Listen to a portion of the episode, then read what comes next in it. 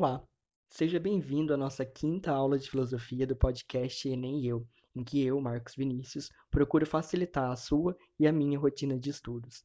No episódio de hoje, tratando da filosofia helenística.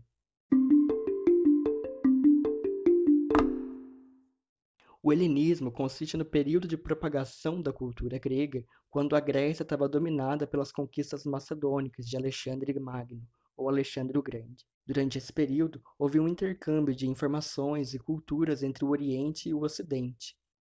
Além disso, houve a perda da ideia de nacionalidade grega. Esse é um período de cosmopolitismo, em que o grego torna-se cidadão do mundo.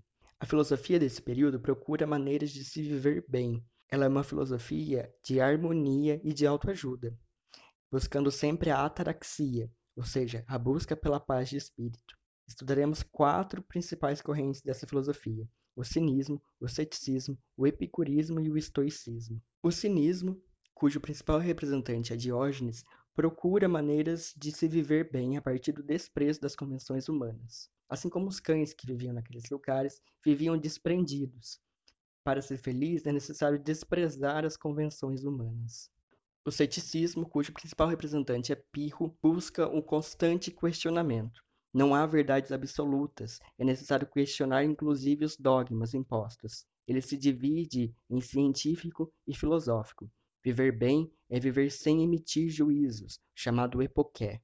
A felicidade é pautada no não julgamento, ou seja, na neutralidade em relação às ocorrências. O ceticismo visa alcançar a afasia, o estado em que o ser humano não emite opiniões e vive a ataraxia, ou seja, o desapego às convenções humanas. O epicurismo, cujo principal representante é Epicuro, busca uma filosofia da sensação, do prazer, pois o prazer é tido como a forma da felicidade. O bom e o verdadeiro é tudo aquilo que o corpo e a mente traduzem como prazer e que não fere aos demais. Para os epicuristas, há cinco princípios da felicidade.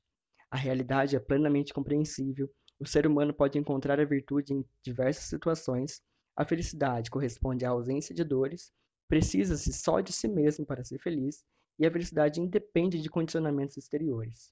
Epicuro classifica os prazeres em três: os prazeres naturais necessários, os prazeres naturais e não necessários e os prazeres não naturais e não necessários. Os prazeres naturais e necessários subtraem a dor do corpo. Os prazeres naturais e não necessários são prazeres supérfluos e que correspondem ao exagero. E os prazeres não naturais e não necessários têm a ver com poder, honra, riqueza e, por fim, o estoicismo, cujo principal representante é Zenão, diz que a base do conhecimento é a sensação. A sensação é uma impressão provocada pelos órgãos sensoriais. A ética do estoicismo busca a felicidade a partir de três princípios: a conservação de si mesmo, a apropriação do próprio ser e o conciliamento consigo mesmo. A conservação de si mesmo consiste em desligar-se dos princípios mundanos. Apropriação do próprio ser consiste no autoentendimento do ser. E a conciliação consigo mesmo consiste na autocrítica. A sabedoria consiste em erradicar todas as paixões e tornar-se sereno e indiferente aos sofrimentos impostos.